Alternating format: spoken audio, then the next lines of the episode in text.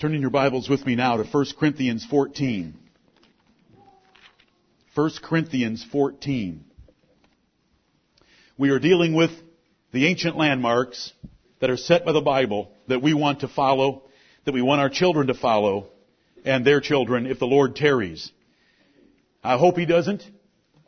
I, I would, I would love to find out that this series of messages was unnecessary because at its conclusion the Lord came for all of us. That would bless, it would bless your heart too, wouldn't it, mother?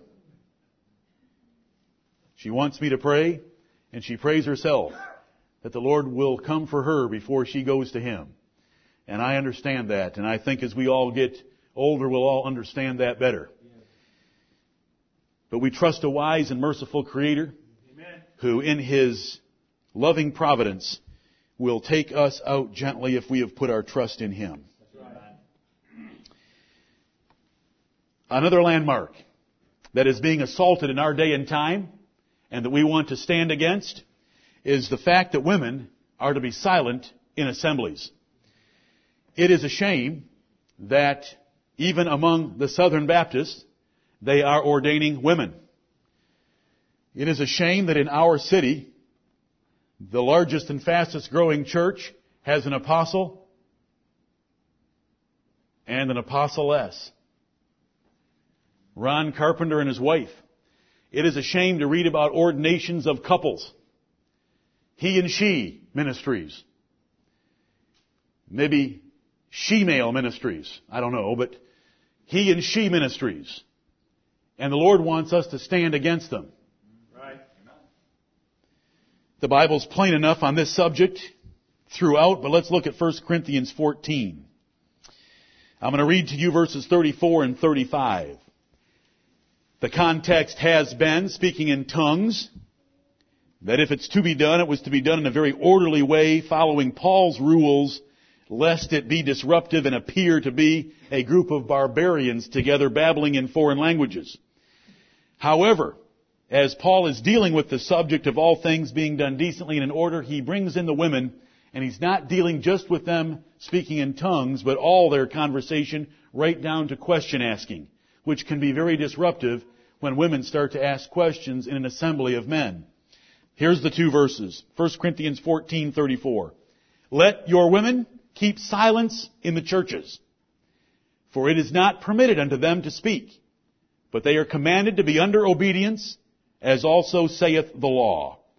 And if they will learn anything, let them ask their husbands at home, for it is a shame for women to speak in the church. We're going to come to another passage in a moment that will tell us a little bit more why God made that ruling. But at, at, this moment, let's just look at exactly what it says. Women are to keep silence in the churches. They are not permitted to speak. They are commanded to be under obedience, and part of that is not answering again, not questioning, not resisting the authority of men in their lives, or the authority in the church. And this is for all churches, as it says in verse 34. Even if they have questions, there was not to be a Q&A session that would include the women. They were to go home and ask their husbands if they had questions. Because it's a shame. Women are to conduct themselves in a shamefaced, humble, modest, meek, and quiet way, and it's a shame when any congregation lets them speak in an assembly that is mixed of men and women. And we live in a time where it's just commonplace now. It is just flat out common. And it's a shame.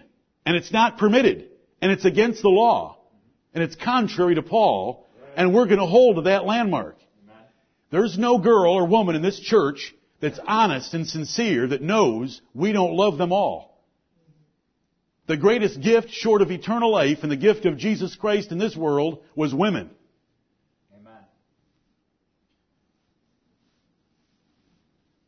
If a man finds a wife, he finds a good thing and obtains favor of the Lord. Amen. We're not against our women. We want to protect our women, pamper our women, love our women, take care of our women according to the Bible's instructions. But when we come into this place, into this house, into an assembly, even if we were in a field, or we were meeting in a cave, or we were in the catacombs under the city of Rome, women are to be silent. Now remember, I cannot deal with all the aspects of this subject, and I said I would not, because they've been dealt with before. It's just to remind us of the landmark. Women, you are allowed to sing. And when you sing, you are speaking, teaching, and admonishing one another while you're singing. But you are doing it as part of the congregation, so there is no usurpation of authority, nor are you singling yourself out, nor are you being disruptive. You should sing as loud as you can. I enjoy hearing your voice. I miss Sarah today. Because I can hear her voice when she's here. I can also hear her husband's, and I miss his as well. Amen.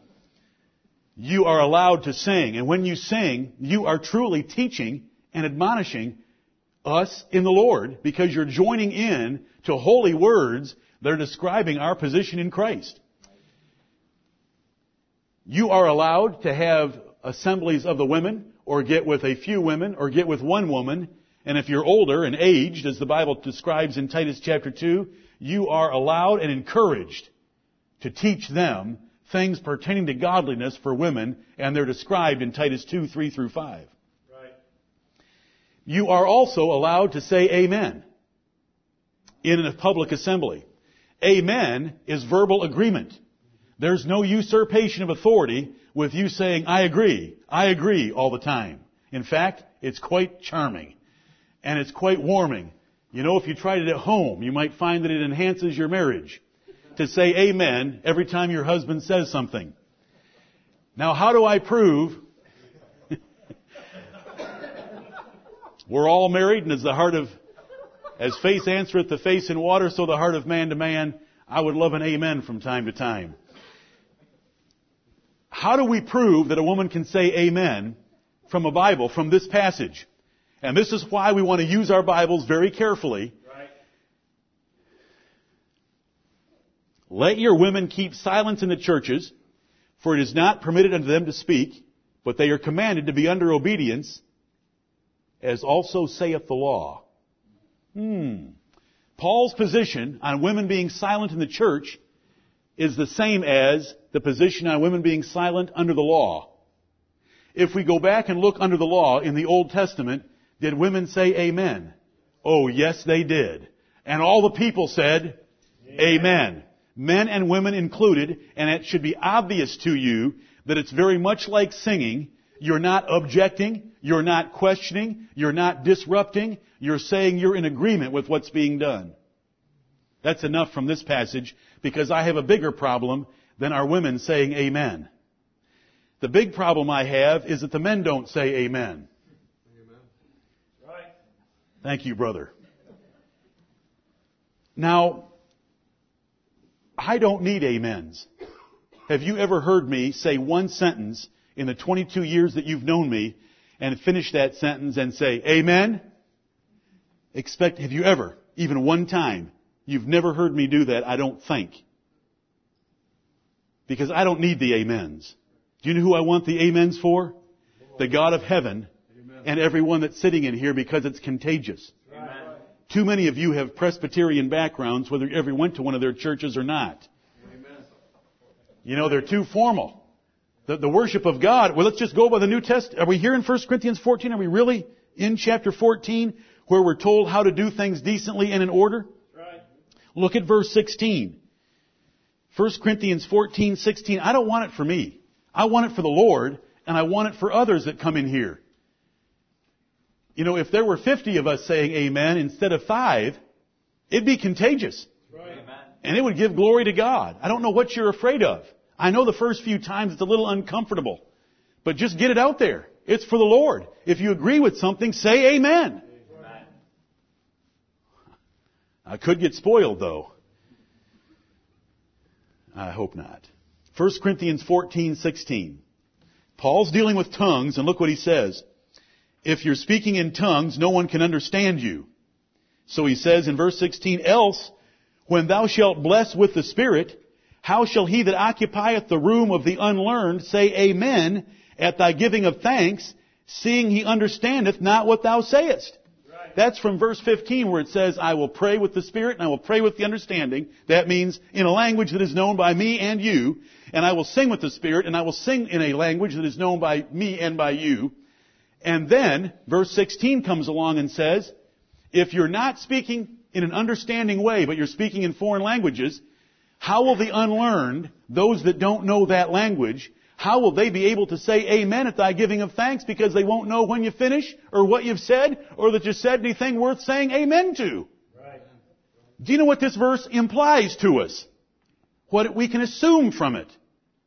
Amens were common in a New Testament church where Paul was the pastor. Amen. And women are allowed to say it.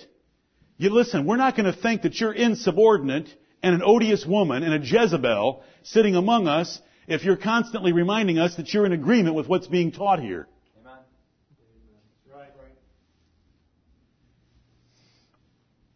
I don't need the amens. I'm going to preach the best of my ability for the glory of God and according to the Bible, whether you say amen or not. However, I want it for God's sake, and when I see it in the Bible, as small as that little verse is, and as obscure as it may be to most people, Paul said, here's another reason why I don't want you speaking in tongues. I want you speaking in a language that's understandable so that those that don't know that language, the, the language of tongues, they can hear you, they can understand you, and they can throw their amen in when you bless the Most High.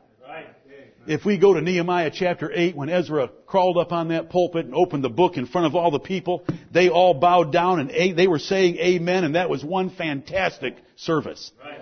God had a service in the, under the Old Testament where the priest would holler out from one mountainside and the people of Israel were on the other side of the valley and they would issue a curse and all the people would say, Amen.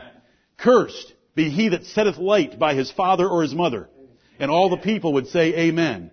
Because they were agreeing that it was fair and that it was right for God to severely judge children that set light by their mother or father.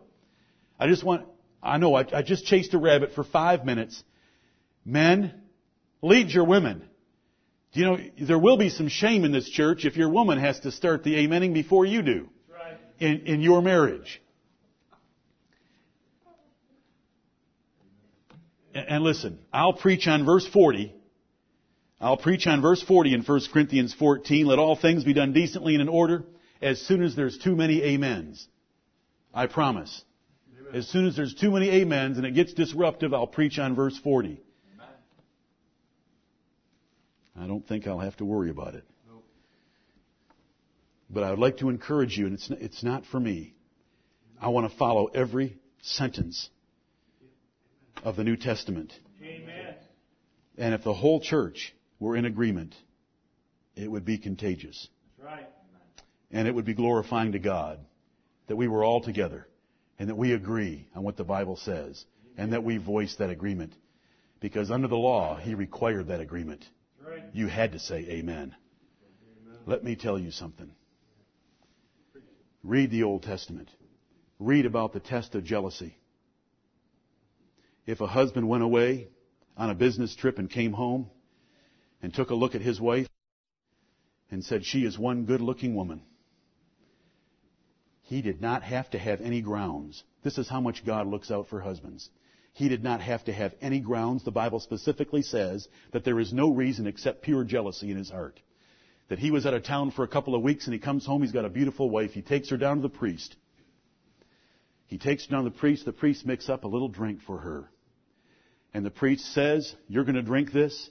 And if you've gone apart from your husband while he was gone, your thigh, and that is a euphemism for another part that's connected to the thigh, your thigh is going to rot right here on the spot. And if you've been virtuous while he's been gone, you're going to go home and conceive seed. Do you know what she had to do?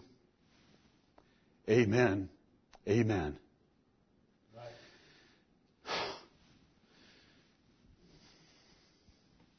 I don't know why you can't say amen to the preaching of the New Testament.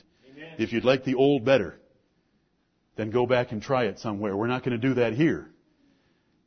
But if you'll think about a woman saying amen under those conditions, surely you can say it when you know that Jesus Christ came and redeemed you from the fall that you got us involved in by listening to the devil. Amen. For the man was not deceived, but the woman was being deceived, and that means we need to look at 1 Timothy chapter 2. 1 Timothy chapter 2. You know, we are going up. I'm, right now I'm sounding like a Neanderthal man. In the eyes of the world, in the eyes of modern religion, I'm looking like we're prehistoric. And if you say amen, you're looking prehistoric. Because the whole world is moving away from this and they're giving women more and more of a place. Didn't the perilous times warn us of that? They would creep into houses and lead captive, silly women. If you watch the camera as it pans a Benny, Benny Hinn crusade, you will see the proportions in that audience that would listen to such a fairy little man get up and tell a fairy little gospel that, tell, that talks about a fairy little Jesus that has nothing to do with the Jesus of the Bible. Right. Right. I'm not being nasty. This is nothing compared to what Jesus Christ is going to say about his religion. Amen. That, all that idiotic maneuvering that he does, and the slaying in the spirit when he knocks the whole choir down by breathing on them. I only know of one being that ever breathed out and the Holy Spirit was received by men. And that was my Savior Jesus Christ, and I will defend him that he has no competitors, he has no peers, he has no classmates, and Benny Hinn would be the last one in that class. Right. 1 Timothy chapter 2. Verse 11. Let the woman learn in silence with all subjection. But I suffer not a woman to teach, nor to usurp authority over the man, but to be in silence. This is Paul writing to Timothy, laying out rules for the orderly care of the churches. And here are the reasons for this order. And I'm thankful for the Word of God when, when the Lord tells us why. Verse 13. For Adam was first formed, then Eve. In a society, the men are more important than the women. I'm sorry if you don't like that. I pray that you will like it. Because in submitting to this, you will find your greatest happiness. Right. As a woman. Let the man bear the burden of the greater privilege. That means he's got the greater responsibility to lead the marriage and lead the family and lead the church and lead the nation and lead the workplace and lead everything else. It's a burden. Adam was made first. The woman was made to be his helper. It was a man's world in the beginning and it's a man's world today if we submit to the Bible. Amen. However, it would be one lonely, terrible, miserable world if it was a man's world and there wasn't a woman to walk along and hold my hand or come up behind me when I'm at my computer and play with my hair. Listen. It'd be a terrible world if I didn't have that. It'd be a terrible world if I had to feel those sheets on my body all by myself at night. I am not putting down women, I'm putting them up because I'm putting them where God designed them to be. And I resent those that would say I'm a woman hater, and I've been called that before for just preaching the Bible. Do you know what I've read many times in my life? That Paul was a woman hater that Paul, because he wrote 1 Corinthians 14 and 1 Timothy 2, and he wasn't married, must have been a woman hater. He wasn't a woman hater. He was the most faithful apostle Jesus Christ had. And this is the truth. In our church, we emphasize the men and we love the women. And we want you women to fear God. We can read our Bibles. We know there were great women. There was an Anna in Luke chapter 2 that we love dearly. She was in the house, she was in the temple of God praying always. We see Mary Magdalene. We know that our Lord appeared first to Mary Magdalene and not to Peter. We believe all that. We find the upper room in Acts chapter 1 and we find a whole lot of women there. We know that Jesus was supported by women during his ministry because they ministered to him out of their substance. We see, we see Priscilla working right alongside Aquila in converting Apollos. Amen. We see Eunice and Lois raising up a Timothy that was Paul's favorite minister in the New Testament. Right. Women, I'm not putting you down, I'm putting you where the Lord wants you, and you can be great. What woman hasn't ever read 2 Timothy chapter 1 and wanted to be, have that kind of an effect on a, a third generation away from her, I mean second generation away from her, to be a preacher? A great preacher. Okay, enough defensiveness. I know I look weak. But I just want all you women to understand that there's a balance in the New Testament and I will preach the whole balance. But it's telling us why. Verse 13, for Adam was first formed, then Eve, and the, the, the being, the person, the, the woman that was formed second to be his helper is not to usurp her position by becoming more important by talking and trying to tell him the way it should be. Because he's to tell her the way it should be because he was made to rule over her Genesis 3:16. She was made for him, he was not made for her. 1 Corinthians 11:9. This is just the Bible order. And listen, when you find a great man that fears God and that loves you, you can get behind him, grab a hold of his coattails, and he's going to take you to glory. He's going to take you to glory in this world and in the next world if you'll follow him. No, he's not going to be your savior. You know I didn't mean that. But I mean, you can follow him all the way to death. Men, do you know how sober what I just said was? Yep. A woman changing her name and saying I do and agreeing to be your wife and follow you, then you better be one noble great man in this world. You better love the things of heaven. You better fear God and you better be worth having a woman follow you wherever you lead her.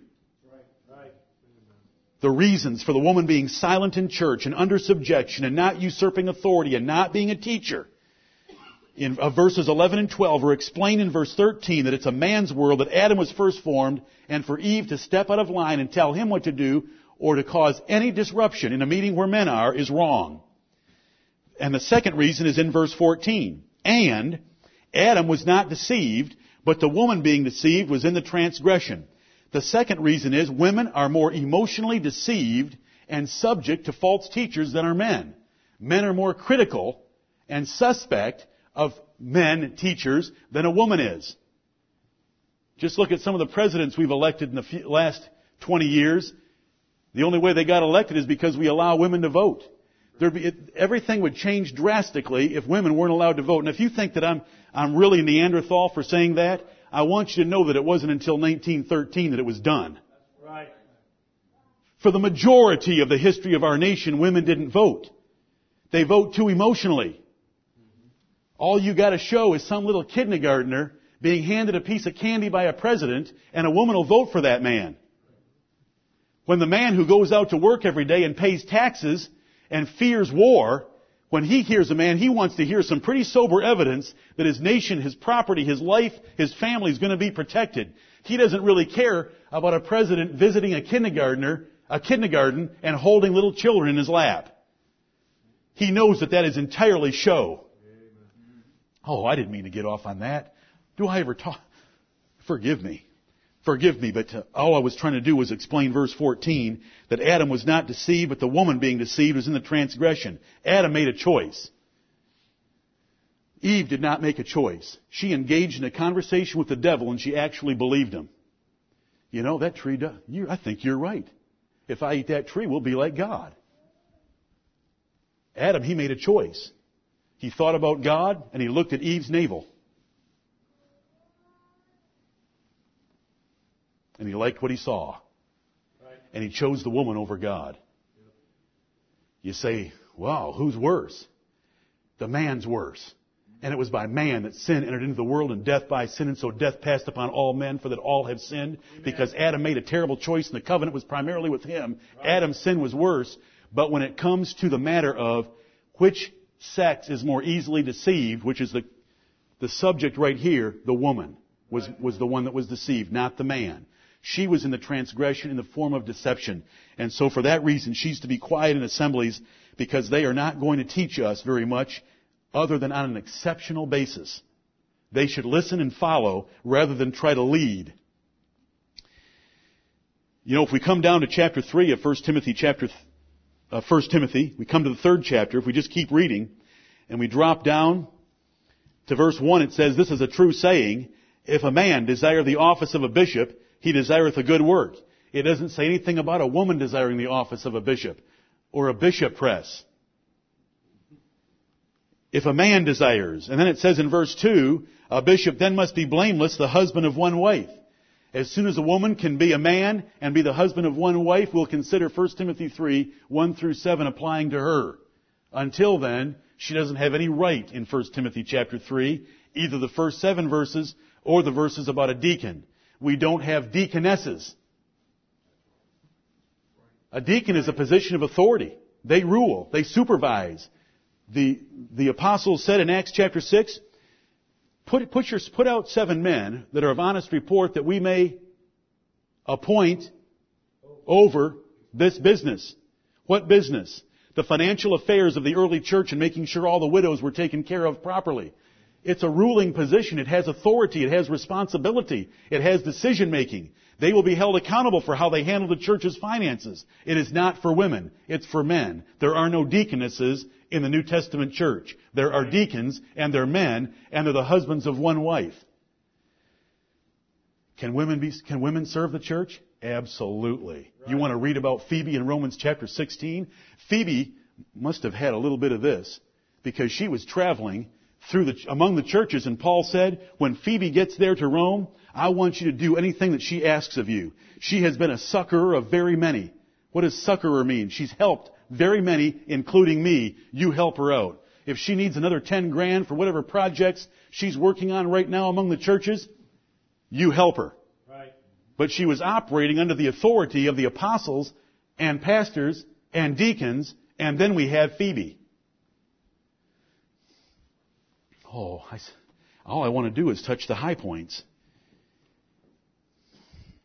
Women are to be silent, but you can say amen. You can teach other women. You can sing at the top of your lungs. The louder the better. You can love your man. You can support your man. You can say amen to your man. You can help him get in the Word of God. You can beg him, will you read the Bible to me tonight?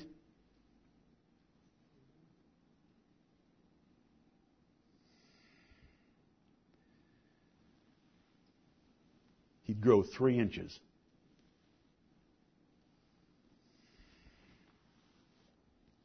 We haven't even got to the couples retreat yet.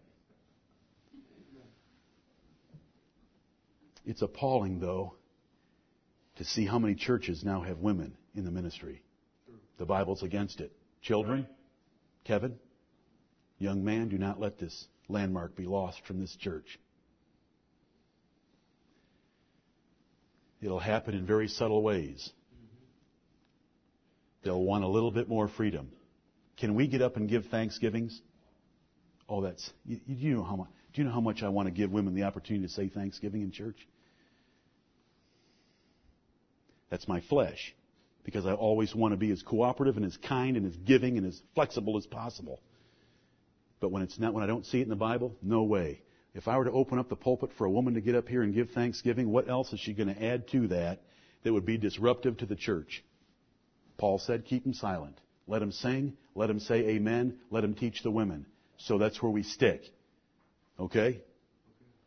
And teach your, and teach your children that. Let's turn to Deuteronomy chapter 12. When I turn to Deuteronomy chapter 12, I would hope that some of you know, or, or, at least suspect where I'm going. Let me quickly say this. We've been over this so many times it doesn't need to be repeated, except for two, two or three minutes we reject the holy days of Rome. We reject the holy days of any paganism. We will celebrate Thanksgiving. We will give thanks to God because we had fathers in our nation that established a national tradition that wasn't grounded in paganism or papalism at all. So we'll do Thanksgiving. We'll do the 4th of July. We're thankful for our nation. We'll do Memorial Day. We're thankful for the men that laid down their lives. You know, we'll celebrate it. You can go to a parade. You can, you can march in the parade. You can play a trumpet in the parade. You can build a float for, for, for vets to stand on. I mean, up north, Memorial Day is a huge event. Down here, it doesn't happen. But up, up north, every single village, town, hamlet has a huge parade and every, everybody comes out and lines Main Street and there's 21 gun salutes and there's a prayer in the cemetery and it's enormous. I don't understand what's happened down here, and I'm not going to worry about it, but there's nothing wrong with that. The reason I'm, I'm, I'm going over those things is there are holidays that we can celebrate. But those holidays that are connected to false religion, Christmas, Halloween, Easter, Valentine's, pagan religion, right. pagan worship, we reject, and we have nothing to do with them. And we make it a rule of fellowship in our church. If you want to practice those Roman holidays, you are not in communion with us. Right. And we exclude over it. We don't just preach about it. We take a stand on it. It is violating 2 Corinthians chapter 6 that we had read twice this morning where it says there can be no fellowship between righteousness and unrighteousness, light and darkness, Jesus Christ and Belial, none. Right. Roman, uh, De- Deuteronomy chapter 12. Let's remind ourselves of the first place you should go when talking to someone about Christmas, which is only a, a month away, to the world. Remember, on our website is a little document with a couple reasons why we don't celebrate Christmas. I think it's about 120 of them. And here's the first one. And look at verse 29. When the Lord thy God shall cut off the nations from before thee, whither thou goest to possess them, and thou succeedest them and dwellest in their land.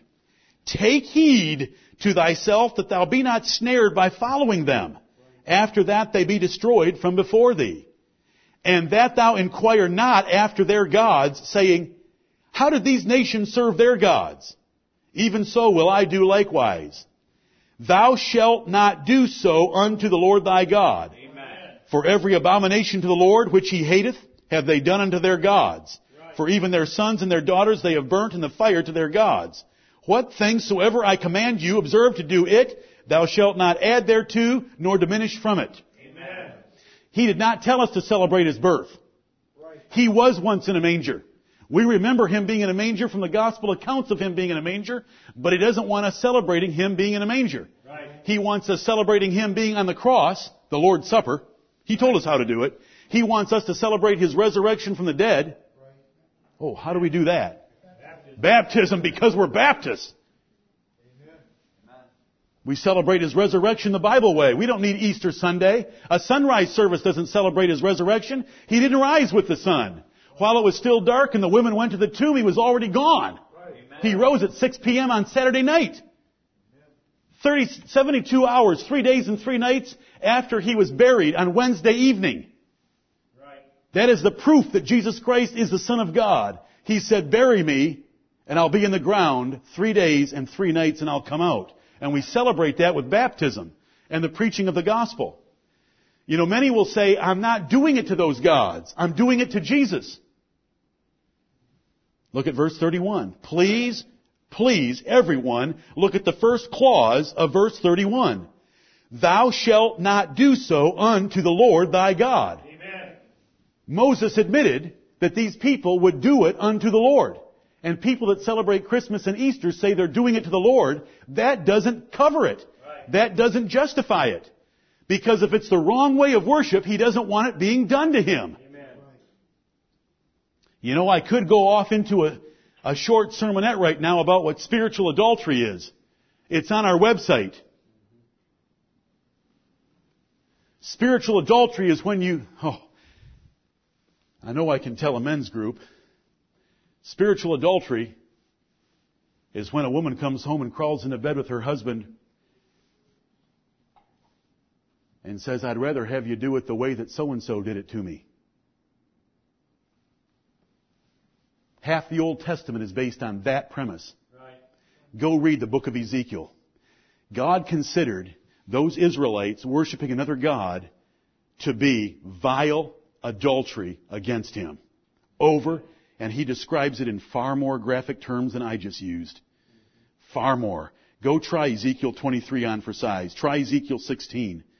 They're very graphic package, pa- passages because that's how God looks at someone celebrating Christmas. You are bringing the traditions and the customs of Baal and other false gods and offering them to me. I am offended. I want to be worshiped the way I told you. I want to make love the way I told you I want to make love. Whatsoever I have commanded you, observe to do it. Don't turn to the left hand, the right hand, don't add to or take away. It's spiritual adultery to mix Jesus Christ with the religions of the world and their tree worship and all the other things they do. Amen. Why do you think it's called Christ Mass? Where do you think it came from? Some Baptist church? No. Walmart? To sell more toys? Christ Mass. Doesn't that tell you where it came from? There's 120 reasons we don't celebrate it. And we don't tolerate it. It's not a matter of liberty. It's not a matter of liberty to go mix yourself with idols. Little children, keep yourselves from idols. It's not a liberty. Come out from among them and be ye separate, saith the Lord, and touch not the unclean thing, and I will receive you. We don't touch it. Turn to Matthew chapter 25. Matthew 25, let's look at another one. Another, another ancient landmark that we cannot let slip away. Children, do rabbits lay eggs? When the world celebrates Easter, do they show rabbits carrying little baskets of eggs? Do rabbits lay eggs? No. When you get older, I'll explain to you what they mean by the rabbit and what they mean by the egg. And it doesn't have a thing to do with Jesus Christ. Right. And when they're out there standing facing the east on a Sunday morning at six o'clock, I don't care if they're singing hymns. Thou shalt not do so unto the Lord thy God. I don't care that they're singing hymns. I don't care that they're singing the best hymns. They're facing the wrong direction. They're doing the wrong thing. They're mixing sun worship with the worship of Jesus Christ. Right. Jesus Christ didn't rise at that time. That is a pagan practice that existed in Ezekiel chapter 8 when Ezekiel was shown 25 men with their backs to the temple of the Lord because to worship God you had to face west. To worship God you had to face west. These men had their backs to the temple of the Lord and were facing the east and worshiped the sun in the east. And he called it a great abomination. How in the world can we take an abomination, mix it with the name of Christ, jam it together, have a Good Friday and an Easter Sunday morning which only has 36 hours instead of three days and three nights? There's only one day and two nights in between those two periods of time. They're wrong. Amen. We are a little tiny remnant left in the earth to fight for truth. Men have turned away their ears from sound doctrine. 200 years ago it was illegal to celebrate Christmas in this country. Right. We haven't changed. They've changed. Amen. We are holding to what this, co- this country was founded on and what Baptist churches observed just 200 years ago. No state in this country had Christmas as a state holiday until Alabama in 1836. No state. They all understood. It was a papal pagan holiday and they wouldn't touch it. You'd be fined if you didn't show up for work because they knew what you were doing at home. Right. That, that was a landmark. And it's fallen by the wayside. And we're going to hold to it. We are not going to go down. Don't you read the Old Testament and see all the trouble they had with idolatry? They went down to idols over and over and over again. We're not going down to those idols. We're not going to put that green tree up in the corner of our house. You know, we've already left, Deuteronomy chapter 12, but if we'd have read the whole chapter, it actually and specifically mentions the green tree as one of the things they do to their gods that we are not to do unto the Lord our God. Right.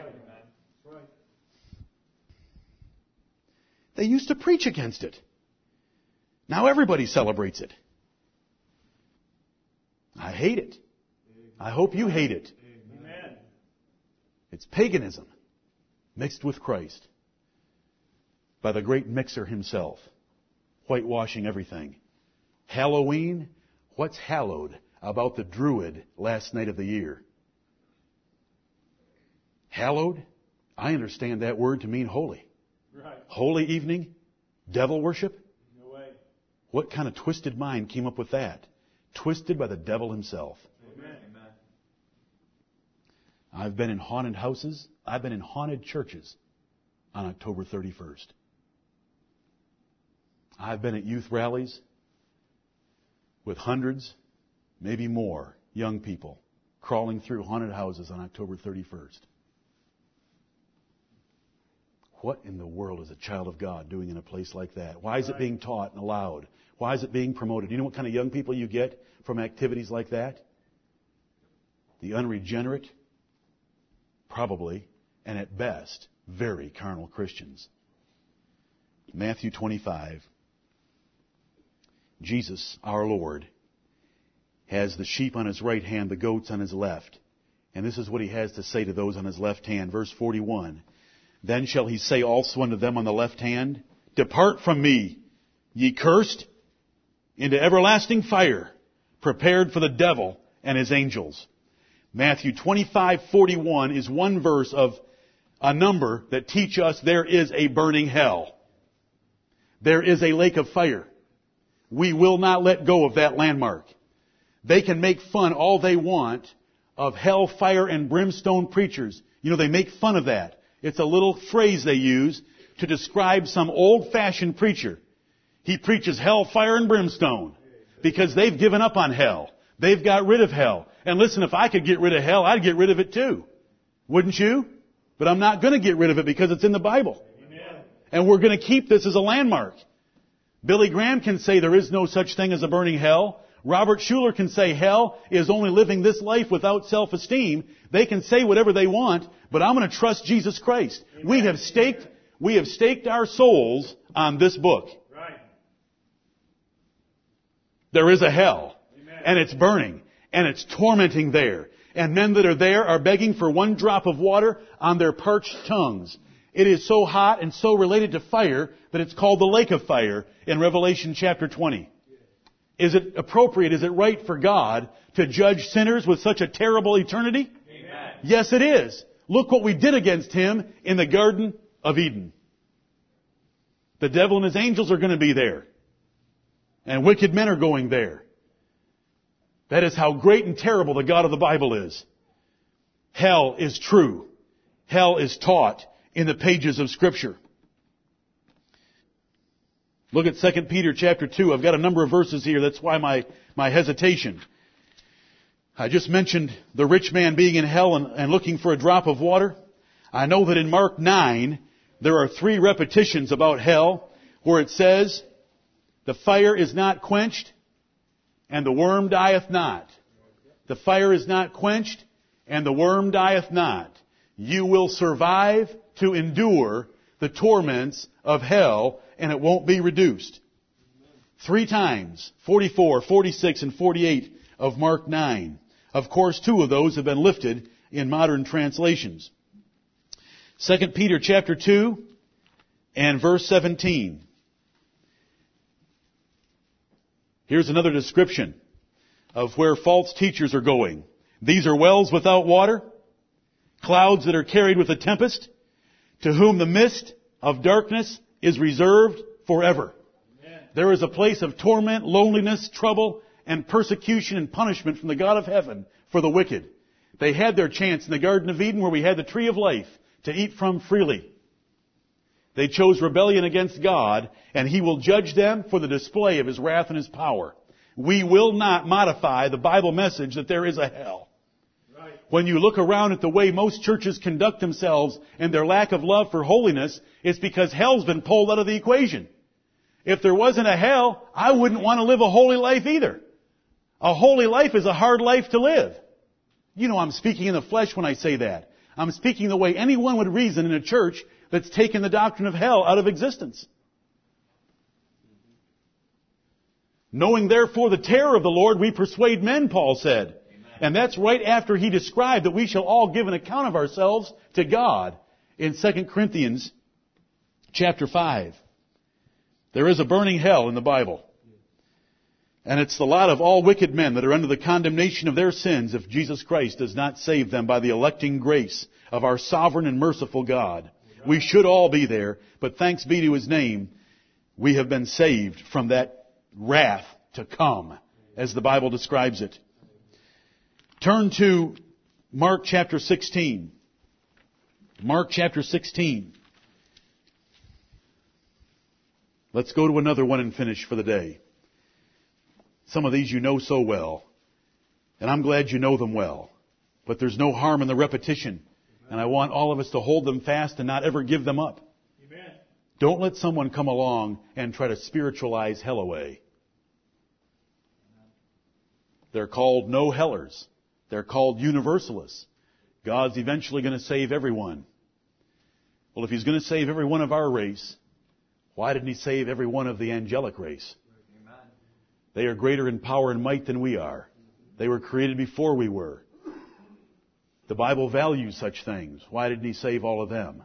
Right. There is a lake of fire prepared for the devil and his angels, and all wicked men shall join them there. We all deserve to be there. Thankfully, God is not fair. He is not just just. He is merciful and gracious, long-suffering, Amen. and full of loving kindness, right. which is all in Christ Jesus our Lord. Every spiritual blessing to get us out of that place is because we're in Christ Jesus. Mark chapter 16 verse 14 says, Afterward he appeared unto the eleven as they sat at meat. This is the 40 days that Jesus proved that he was alive from the dead with his apostles. And he said to those eleven in verse 15, Go ye into all the world and preach the gospel to every creature. He that believeth and is baptized shall be saved, but he that believeth not shall be damned. And he goes on to describe the signs that would follow their ministry. Verse 19 says, So then after the Lord had spoken unto them, he was received up into heaven and sat on the right hand of God. And they went forth and preached everywhere, the Lord working with them and confirming the word with signs following.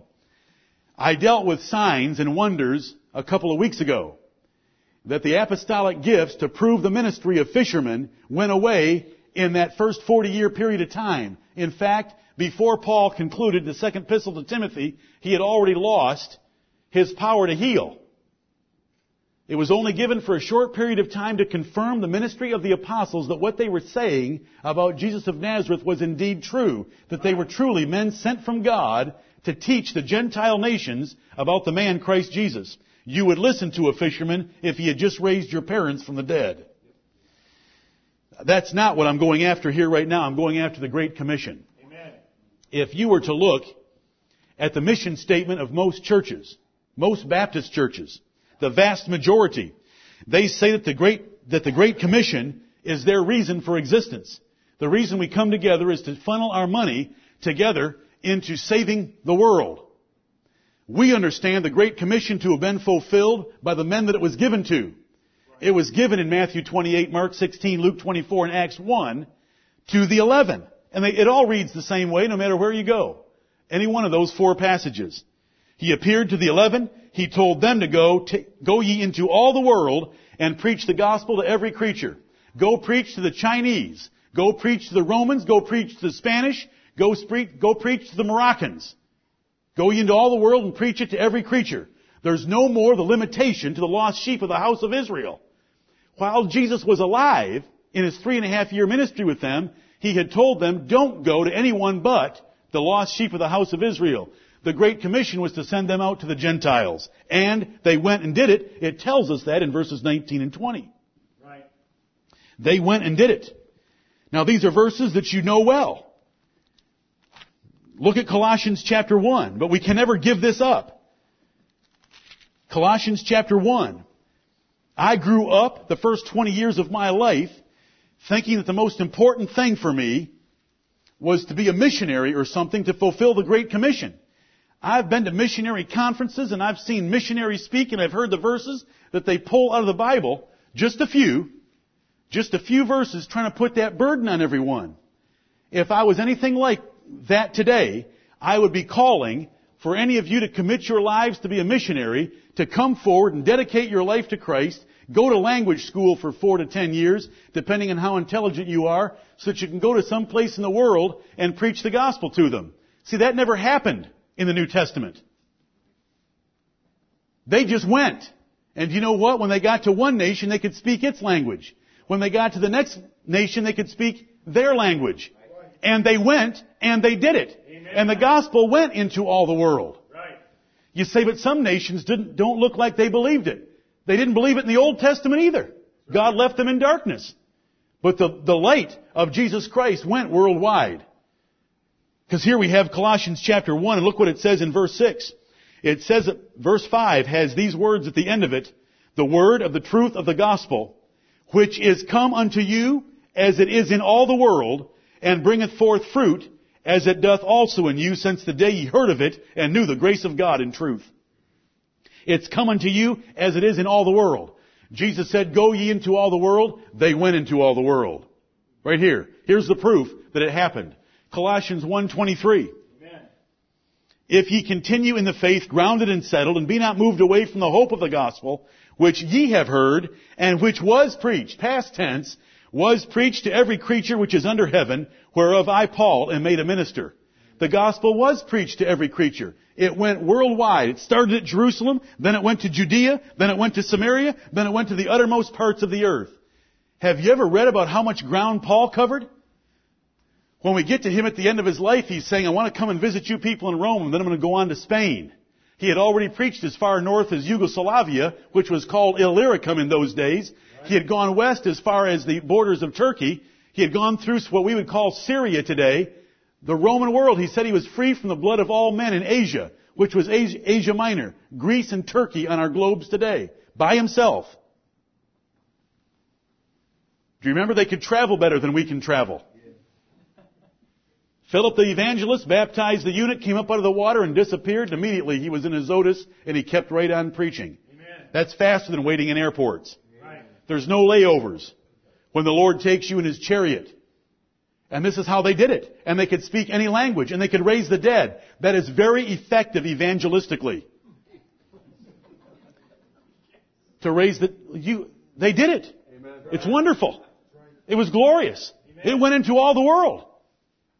They fulfilled the Great Commission. It was given to the eleven apostles. It included and it requires, if you're going to stick to the Great Commission, it requires supernatural power. You can't take the Great Commission of Jesus Christ that He gave to His apostles and just pull out the part that you're able to do. You better take the whole thing or you are being dishonest with the Word of God. Because the Great Commission was, these signs shall follow them that believe. The Great Commission was, wait in Jerusalem until ye be endued with power from on high. Don't you just take the part out that you can do. Why don't you take the whole thing and let me bring the snakes? Church and young people. The Great Commission was fulfilled. Does that mean that we don't care about anybody else hearing the truth? We absolutely do care, and you know the efforts that we're making to be heard and to be seen, but we do not think in any way that we are fulfilling the Great Commission. We are not waiting for the Great Commission to be fulfilled so that Jesus can come back. In Matthew 24:14, Jesus said, "This gospel of the kingdom shall be preached in all the world for a witness, and then shall the end come." But the end in Matthew 24:14 was the end of the temple. The disciples had just said, "Lord, look how beautiful and goodly these stones are." He was talking about the destruction of Jerusalem and that temple in 70 AD, and before 70 AD it was already done. That gospel the kingdom had been preached in all the world for a witness, and then the end of the Jewish nation came. It was given to the eleven. It included power for spectacular miracles. It was fulfilled completely by them, and lo and behold, when we start reading Romans, 1st and 2nd Corinthians, and all of the other epistles, it was never mentioned again. If it was so important, and it's really the mission statement of a church, don't you think that Paul would have slipped it into one of his epistles? But it's not in any of his epistles. It's not in 1st or 2nd Timothy or Titus. All he told Timothy was that a bishop was also to do the work of an evangelist. When they have opportunity to preach the gospel to those that have not heard, they should go and do that. But there's no great commission repeated. That does not mean that we don't have our duties. Our duties in the epistles of the New Testament are to be wonderful husbands and wives, children and parents, employers and employees, citizens, saints, brethren. We have our duties. Amen. And we are to live in such a way that people ask a reason of the hope that is within us. Right. And when they ask us, we better have sanctified the Lord God in our hearts. We better have set Him up so that we are living holy before Him and we truly adore the Lord our God and we are able to give a reason Right. of the hope that is within us. A reason is not just, I believe it. A reason is to be able to establish it from the Bible and show them the truth when they ask us, you have hope. When they come and say, what must I do to be saved? Like a hopeless jailer once said to Paul and Silas. We are prepared to give an answer, Right. but nowhere that we have a burden to go out from this place right now and start passing out tracts to everyone you meet. And that does not make light of the gospel at all. The gospel is for those that are already saved. For some of you that have come to the prayer meetings about our trip to Malaysia, I love Romans chapter 1, and with this I close. Romans 1:16 has been abused so many times, for I am not ashamed of the gospel of Christ, for it is the power of God unto salvation to everyone that believeth, to the Jew first and also to the Greek. I am not ashamed of the gospel of Christ, for it is the power of God unto salvation. They believe that by taking the message, we are able to save men. That there's power in the gospel to save. There is only a declaration or a revelation or a communication of power in the gospel, and it's only received that way by those that are already born again. Because if we take that verse and connect it to 1 Corinthians 1.18, it says, For the preaching of the cross is to them that perish foolishness. But unto us which are saved, it is the power of God. Oh, that's what Romans 1.16 means. That's exactly what Romans 1.16 means. Paul said, I'm not ashamed of the wonderful gospel that, I'm, that I preach. I'm looking forward to preaching to you because it's the power of God to believers. Those that are born again and believe the message about Jesus Christ, they get excited when they hear the victorious message of the gospel. Romans 1:16. Please, you're following me in your minds. You back up one verse, verse 15. So as much as in me is, I am ready to preach the gospel to you that are at Rome also. Romans 1:16 is not a missionary text to go preach to the non-elect. Romans 1:16 is Paul saying, I'm not ashamed of this wonderful message that I want to bring to Rome to preach to you Roman saints whose faith is known throughout the whole world. Right. Verse 15 says, So as much as in me is, I am ready to preach the gospel to you that are at Rome also. Why does he want to do that? Why does he want to go and preach to believers? Well, those are the only kind of people you want to find. Right. Listen, when you find unreasonable and wicked men, you pray against them, that you can be delivered from them. Right. Paul said, I want to be comforted together with you with a mutual faith, both of you and me. This is all Romans 1. He couldn't wait to get to Rome in order to be able to teach them with his superior knowledge of the New Testament and to increase their faith. And he knew that they would have a wonderful time together, preaching the gospel, hearing the gospel, and enjoying it together by the mutual comfort it would provide. So as much as in me is, I am ready to preach the gospel to you that are at Rome also. For I'm not ashamed of the gospel of Christ, and we're not ashamed of it. And we should never be ashamed of it. And if anyone hints, asks, or looks like they need some hope, or they're helpless, we can open to them the Word of God and show them there's a God in heaven. His Son Jesus Christ is coming again to judge the earth. If they scoff at us, it is the savor of death unto death. If they say, tell me more, it could be the savor of life unto life. Lord, have mercy upon us to find those with life and to show them that savor.